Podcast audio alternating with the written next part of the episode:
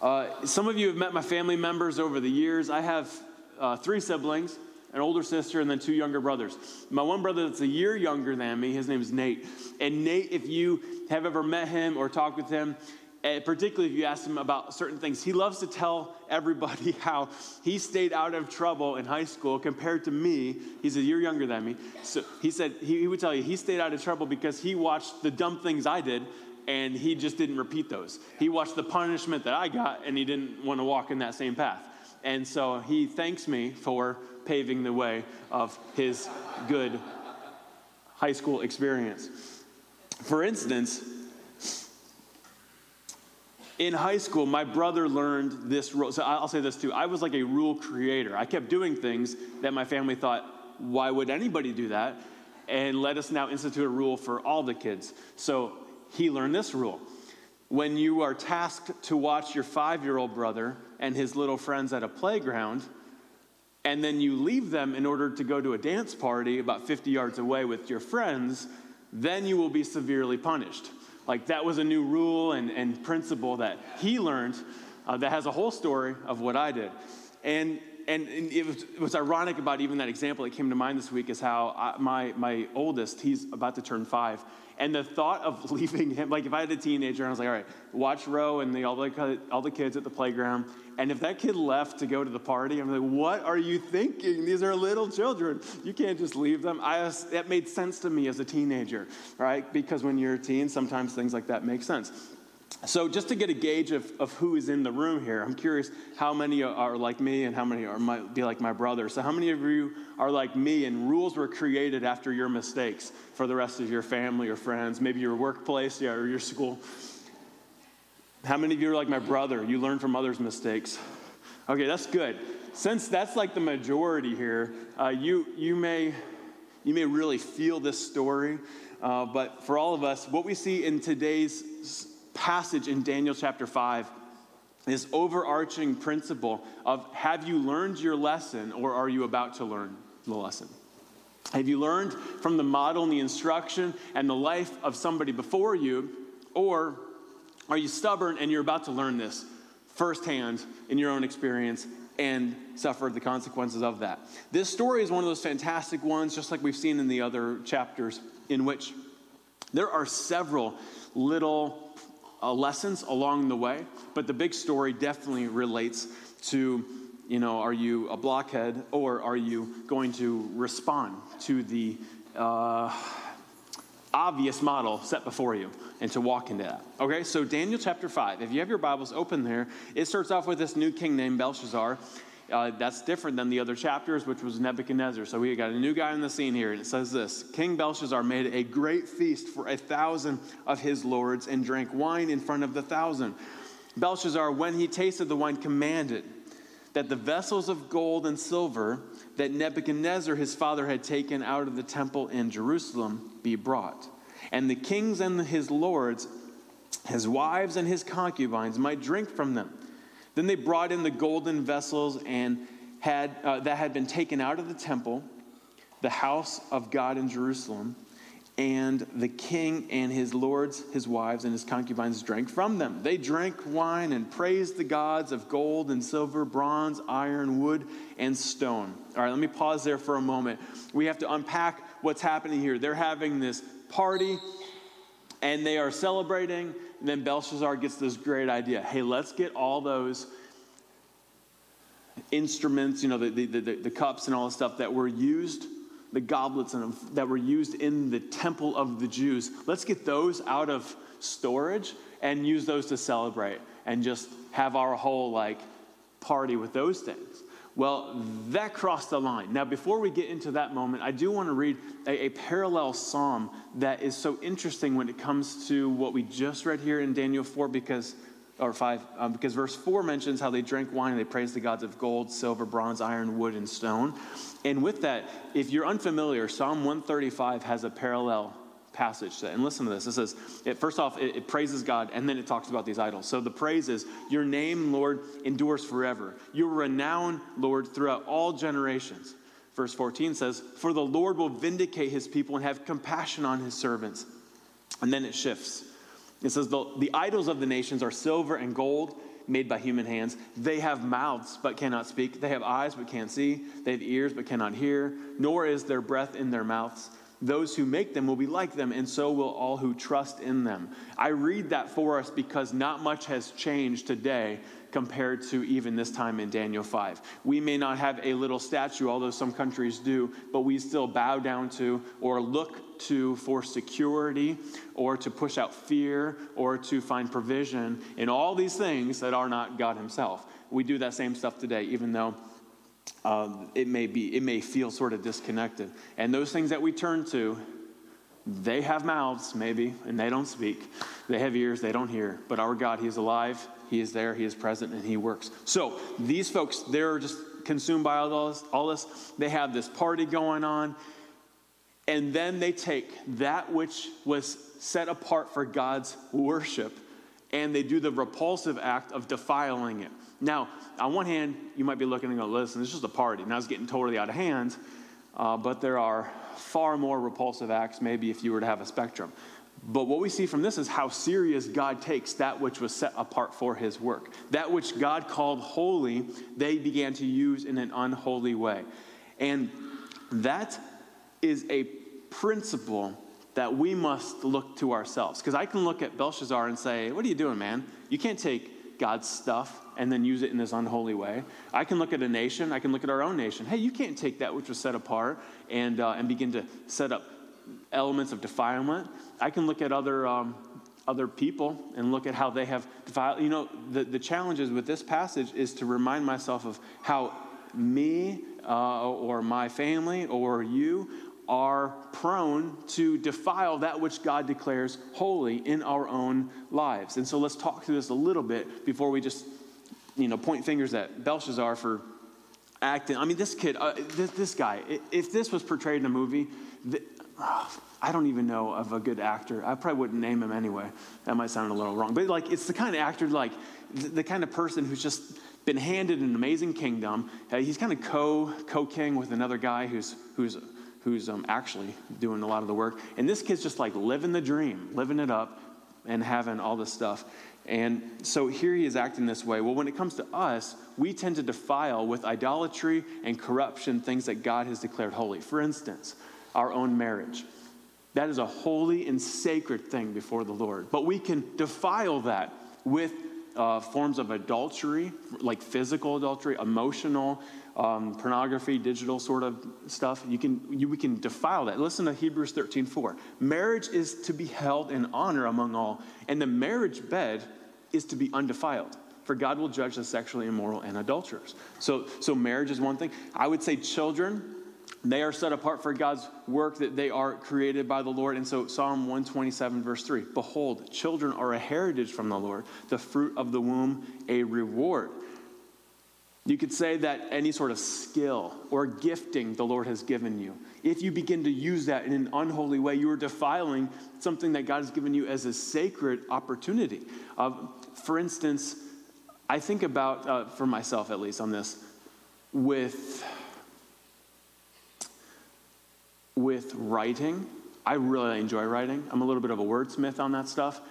And the Lord has challenged me not to engage and just troll people uh, online because uh, it is not using what he has given me in a way that honors him. Now, some of you are like, well, you just don't troll because that's not loving or compassionate. I'm like, yeah, yeah, those are true. In my case, it's a little more specific of like the pen is mightier than the sword dynamic and how the Lord has given me this like gifting in writing and in speaking and like in communicating and to use that in a way that honors him and not just shred people who have really weak arguments, right? Like that's a, just a challenge for me in a lot of things. Uh, it could be a job. You can defile something if the Lord um, has given you this like wonderful opportunity. And then, for instance, I would say it's a form of defilement in like, you take it and it's awesome, and then all you're doing is looking over your shoulder at the next thing. It's like, you know what? Enjoy God. You, you came to me, or you came in your Bible study, your small group, and you're like, guys, pray that I get a new job. And then you get that job. And like a week later, like, no, I want a different job. And you're like, you know what? We all begged the Lord to give you that job and just stick in it a little bit. You know, that kind of stuff. Um, maybe it's that. Um, think about this when it comes to defilement, too. This is a great verse, but I don't really know how it applies, but I do want to say it. Mark 7, Jesus is, is talking, uh, people are, are, challenging him on what they're eating. And, uh, and they're like, look, you're defiling yourself with what you're putting in your mouth. And Jesus responds this What comes out of a person is what defiles him. For from within, out of the heart of a man, come evil thoughts, sexual immorality, theft, murder, adultery, coveting, wickedness, deceit, sensuality, envy, slander, pride, foolishness. All these things come from within, and they defile a person.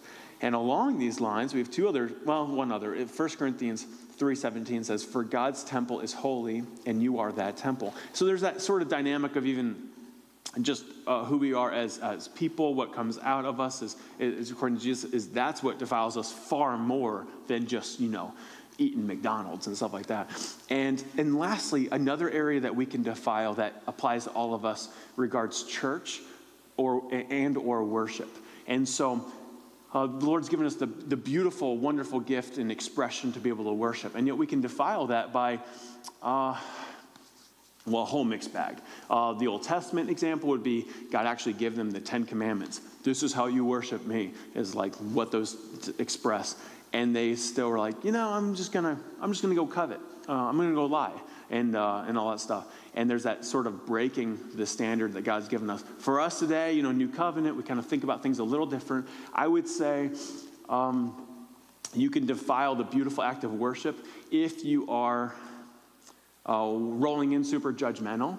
Uh, if you're thinking more about other people than God Himself, you know, if you're worshiping maybe yourself um, or and not God, you know, the whole point of worship is to extol and praise God. And so you can defile something like that, even along those lines in the bigger picture of church itself. God can set apart a people, whether that's a local church like us or, or you know, uh, yeah, just take us as an example, local church. God has set this congregation apart provided, strengthened. And yet we can roll in, and if we are not alert, as Peter writes, 1 Peter 5 and all, and all these other passages, and if we are not intentional, you can just destroy like the congregation itself and kind of like things become corrupt and messy and toxic and, and all that stuff and you can, in a, in a, sense, defile what God has set apart and declared holy. So that's a whole thing. I don't want to keep going because that will become the entire message, and we have a whole story to talk through. But let us just not look at Belshazzar and say, you know, why would you defile this like this goblet set apart for God? And it's like, well, we do the same thing. We just don't like to admit it. So let's continue. Verse five. This is crazy. This is the, this is the situation where you get that phrase, the writing on the wall.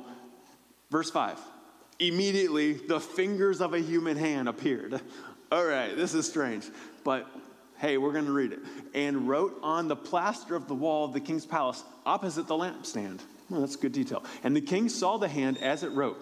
Then the king's color changed and his thoughts alarmed him. Yeah, no kidding. His limbs gave way and his knees knocked together. Again, this is like kind of like a I think any king would respond this way, and any, any strong, mighty king. But this guy's a giant weenie. Like, he's not really um, what we would be like, look at like a respectful king, just in light of how he's acting. That's the reputation, but we're only working off of one chapter, so there's not too much to look at. Uh, I have a picture for you as an artist portrayal of this event.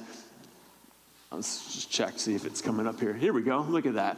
A hand on the wall. So here I have this like hand, finger start to write this, this, this thing on the wall. And it's just, this is the only situation like this in Scripture. Uh, and this is one of those moments where God divinely steps in, kind of uh, overrides natural law, you know, and just all of a sudden there's a hand writing on the wall. Okay, let's.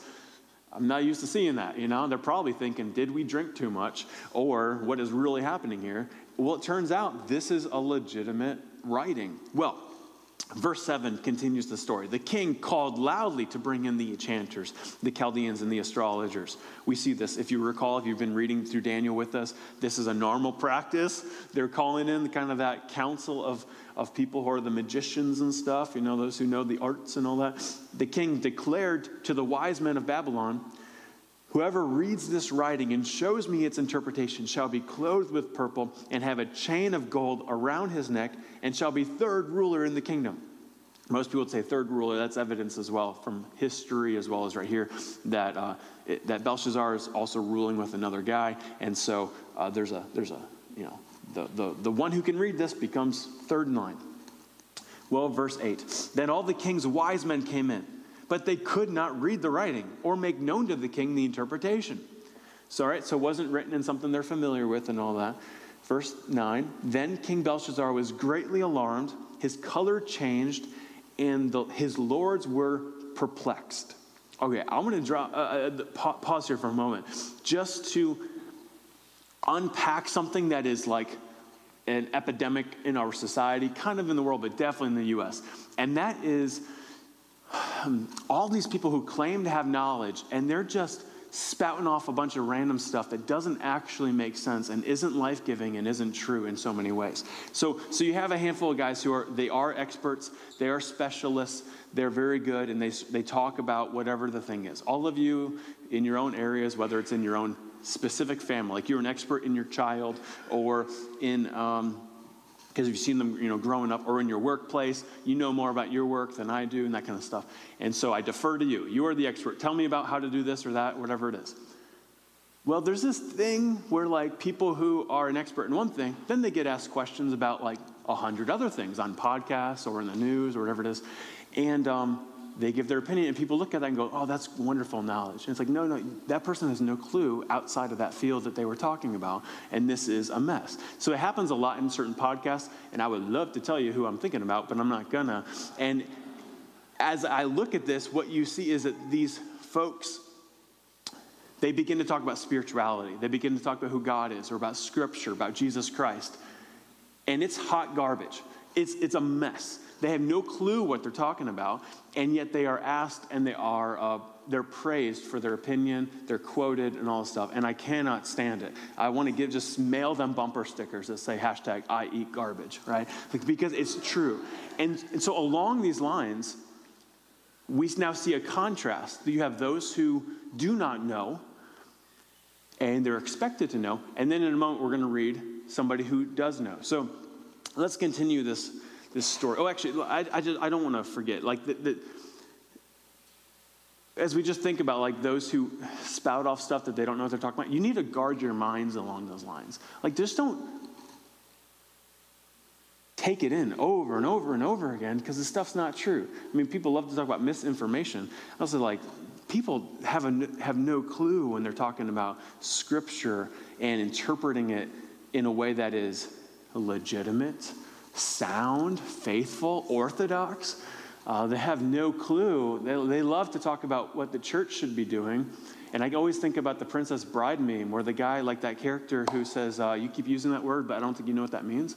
And it's like, Yeah, you, you really don't know what you're talking about because you're not even, and you don't even have to be a theologian, but they don't, they don't even read the Bible. Anyway, so that said, let's guard what we are listening to. Let's not just dive in with a the modern day astrologer might be saying, but uh, let us look at you know what God's word says. So verse 10, I love this section. This is great. The queen. Now this is probably not Belshazzar's wife or one of the concubines or one of the wives. This this might actually be like kind of that picture of the, the older queen, the, the matriarch. Here she is rolling in. And she says this Because of the words of the king and his lords came into the banqueting hall, and the queen, wait, the queen, yeah, so because of that, she declared, O king, live forever. Let not your thoughts alarm you or your color change. Dude, I don't know what happened with his face. That's crazy. There is a man in your kingdom in whom is the spirit of the holy gods. In the days of your father, light and understanding and wisdom, like the wisdom of the gods, were found in him. And King Nebuchadnezzar, your father, your father the king, made him chief of the magicians, enchanters, Chaldeans, and astrologers. Because, listen to these words an excellent spirit, knowledge, and understanding to interpret dreams and to explain riddles and to solve problems, they were found in this Daniel, whom the king named Belteshazzar. Now let Daniel be called, and he will show you the interpretation. This is great. This shows how important it is to be a godly, a, a consistently godly force in your community, whether it's in your family or whether it's in the community at large. when stuff starts to be chaotic and, you know, all everything else breaks loose, who do they turn to? Let's go find Daniel. He'll be able to understand this, interpret this. After they've been living like heathens for whatever they've been doing here, now let's go get the man devoted to God and find out what he has to say about this, particularly because he had the, this reputation that, um, that he's going to know what's going on. Now, I, I, I might say this next week too. I don't know. We'll see what happens next week. But with this, this is chapter five. Next week is chapter six when Daniel gets thrown in the lion's den. It's kind of the most famous story with Daniel. Well, this is just six. That would be, if you include that, that's six chapters, six different stories. And Daniel probably lives till his mid 80s. And so six like defining stories in his life over the course of 80 something years. And i'll tell you it's one thing if you have like this really like massive god moment where people are looking to truth they want to have answers and he's you know daniel's able to like give that to nebuchadnezzar. Well then who knows how long has gone? On decades. There's probably been other stories we're not told about in daniel. He didn't record them uh, there's other moments that are very significant to those who would have known Daniel and been close, maybe even the other friends that were in the fiery furnace. But in this case, I want to challenge us to remember that you may have uh, like a moment where you're called into the king's court to give like a massive testament of who God is, and then you that may not happen for like 10 more years, maybe 20 more years. And it can be if you're godly and if you're seeking the Lord and if you're like in a in a culture or society of like a dumpster fire, you might be thinking like, oh, I guess I guess nothing more will be used of me, or I guess I guess I won't be able to uh, speak to this in my family or in my workplace. Maybe you're in a job and your company's just been like, you know, going a totally different direction. Could be morally, or it could really just be, you know, in regards to how it's operating. And you're thinking, why aren't they asking me? they had my help before. We did really good with that, and they should call on me. Well, you know what? It may be some time period. I want to encourage you to be uh, have a heart of perseverance in that. Press on, continue on, knowing, you know what? Uh, they may never call you back, but they might. And if they do, in like Daniel's case, here he is, an older man, and uh, he is uh, he is called on to speak to this. And if he just bounced or if he walked away from all of it, saying like, well, I guess they're going to do what they're going to do. I'm just going to go hide. I'm going to go be a hermit, whatever it is. No, instead, he's present. He's able to be called on, and he's able to serve here. So uh, let's continue. This like this is amazing. I love Daniel. It has so many little stories, all within kind of the bigger story. So then Daniel he is brought in before the king. Verse 13. The king answered and said to Daniel, "You are that Daniel, one of the exiles of Judah, whom the king my father brought from Judah. I have heard of you that the spirit of the gods is in you." Right? We would say that's God dwelling within him, but again, this is this is Belshazzar's his language, his perspective on how he's understanding that. And it says, and that light and understanding and excellent wisdom are found in you. I, I, don't even mean to keep pausing, but let that sort of statement be said about us that understanding and excellent wisdom and light, you know, the light of the Lord be found in us. I mean, if that, if that was your reputation within your workplace or your, or your community, how, how powerful that would be. Yes, yeah, some people wouldn't like it, some people would push it away, but in these moments of great uh, distress they may call on you, right? So let's continue. Now, the wise men, verse 15, the wise men, the enchanters, they have been brought in before me to read this writing and make known to me its interpretation, but they could not show the interpretation of this matter. But I have heard that you can give interpretations and solve problems. Now, if you can read the writing and make known to me its interpretation, you shall be clothed with purple and have a chain of gold around your neck and shall be third ruler in the kingdom. Then Daniel answered and said before the king, I love this. This is great. Let your gifts be for yourself. I don't want your stuff, right? Give your rewards to another. Nevertheless, I will read the writing to the king and make known to him the interpretation. This is, this is great. Older guy coming in. He's walked with God now for decades. He's seen God provide for him. He doesn't need the trinkets from the king. He doesn't need the provision from the king. He doesn't need to be even elevated in some sort of new role.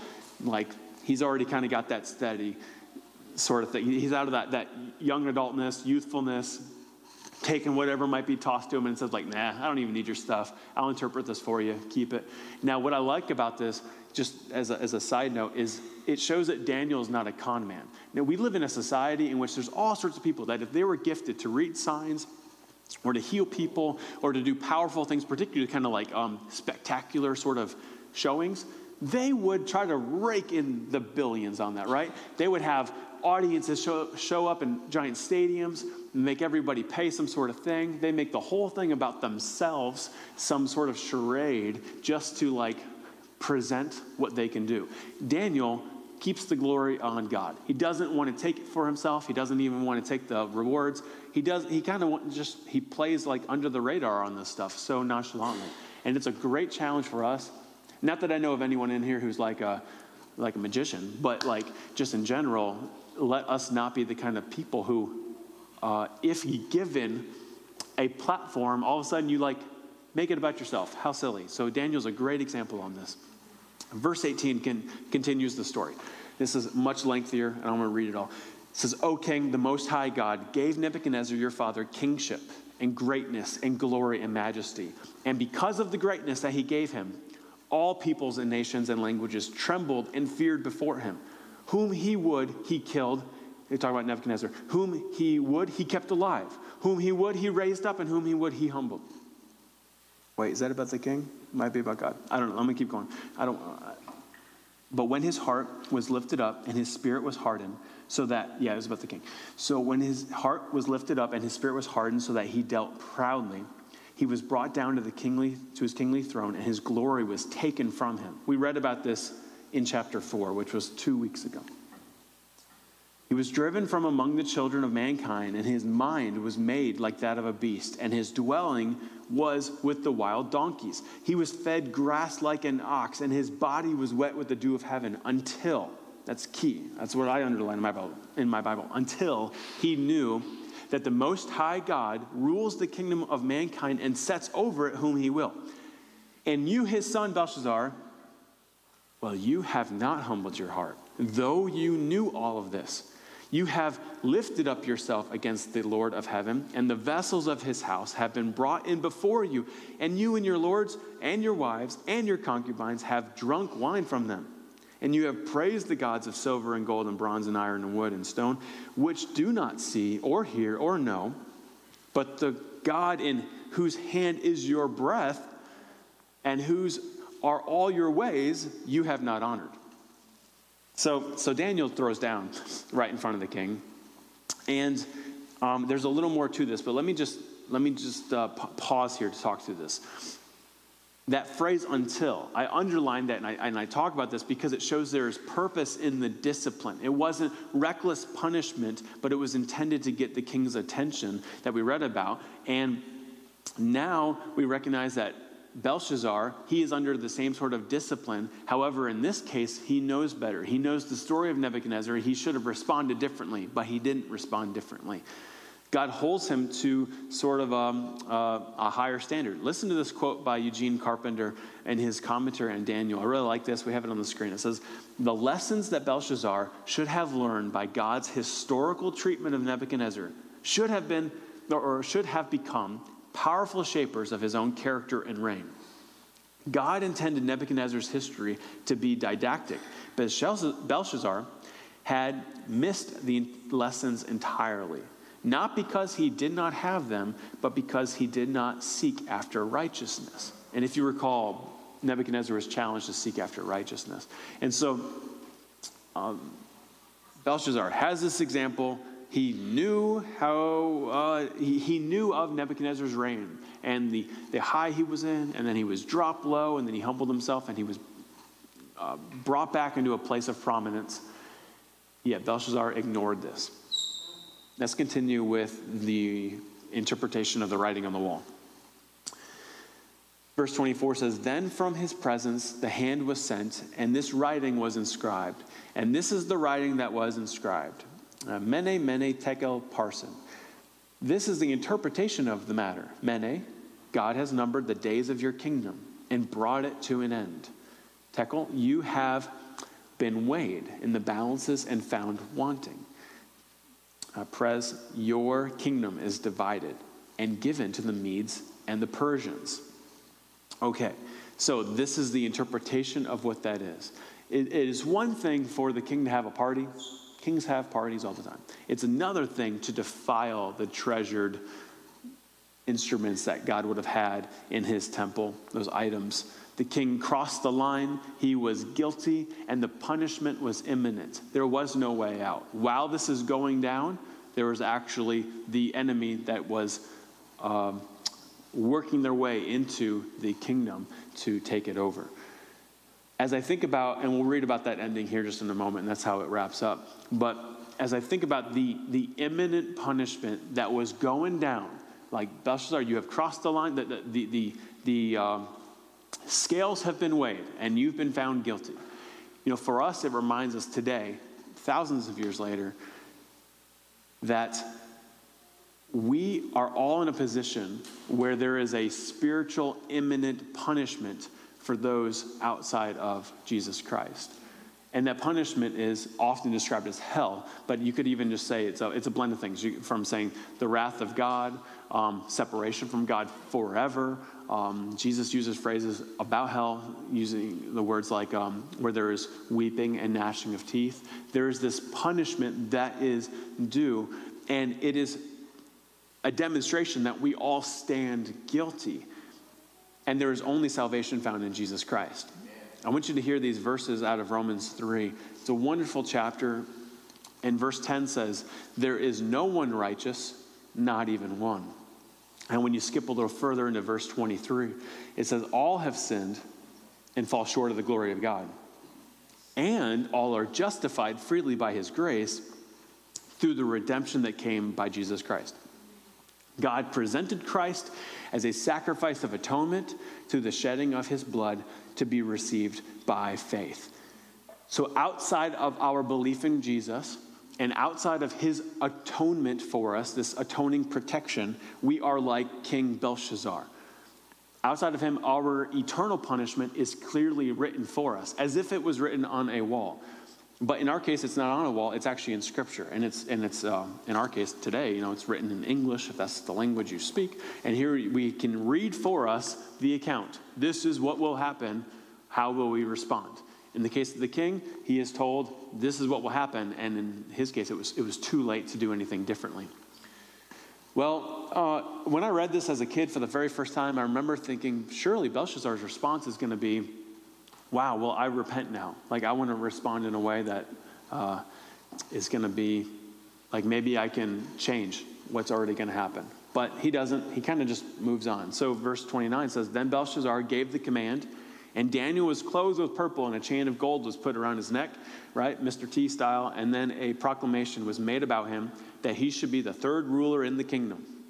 Well, that very night, Belshazzar the Chaldean king was killed, and Darius the Mede received the kingdom, being about 62 years old.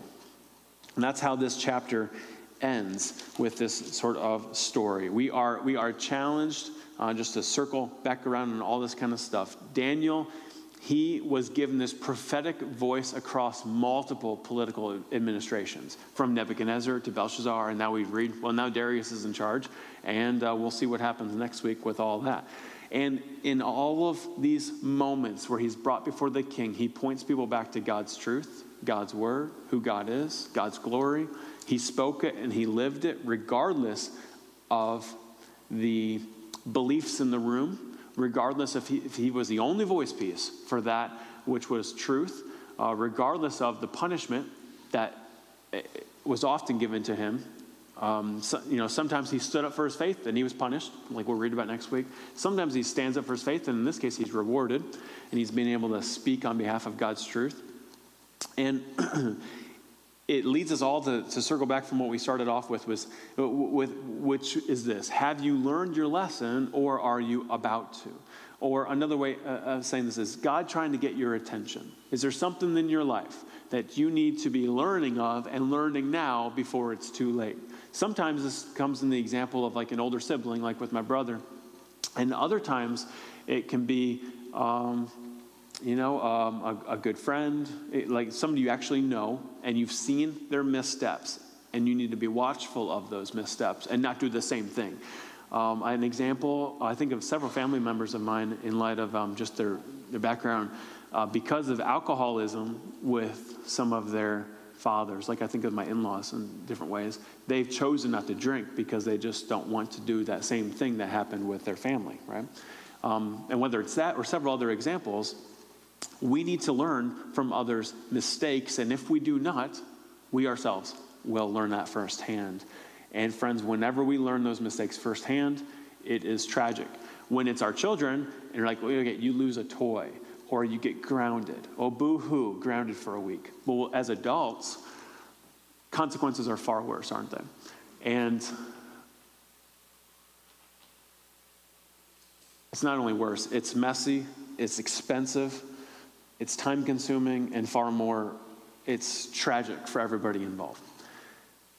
And so God has filled Scripture with accounts of how to live, um, multiple times with mistakes, time and time again. We're, we're in Daniel. Daniel's a pretty good straight arrow, but you know, some of these other guys, they are knuckleheads. And you read their examples, and we must learn from their examples on how not to act, how not to live.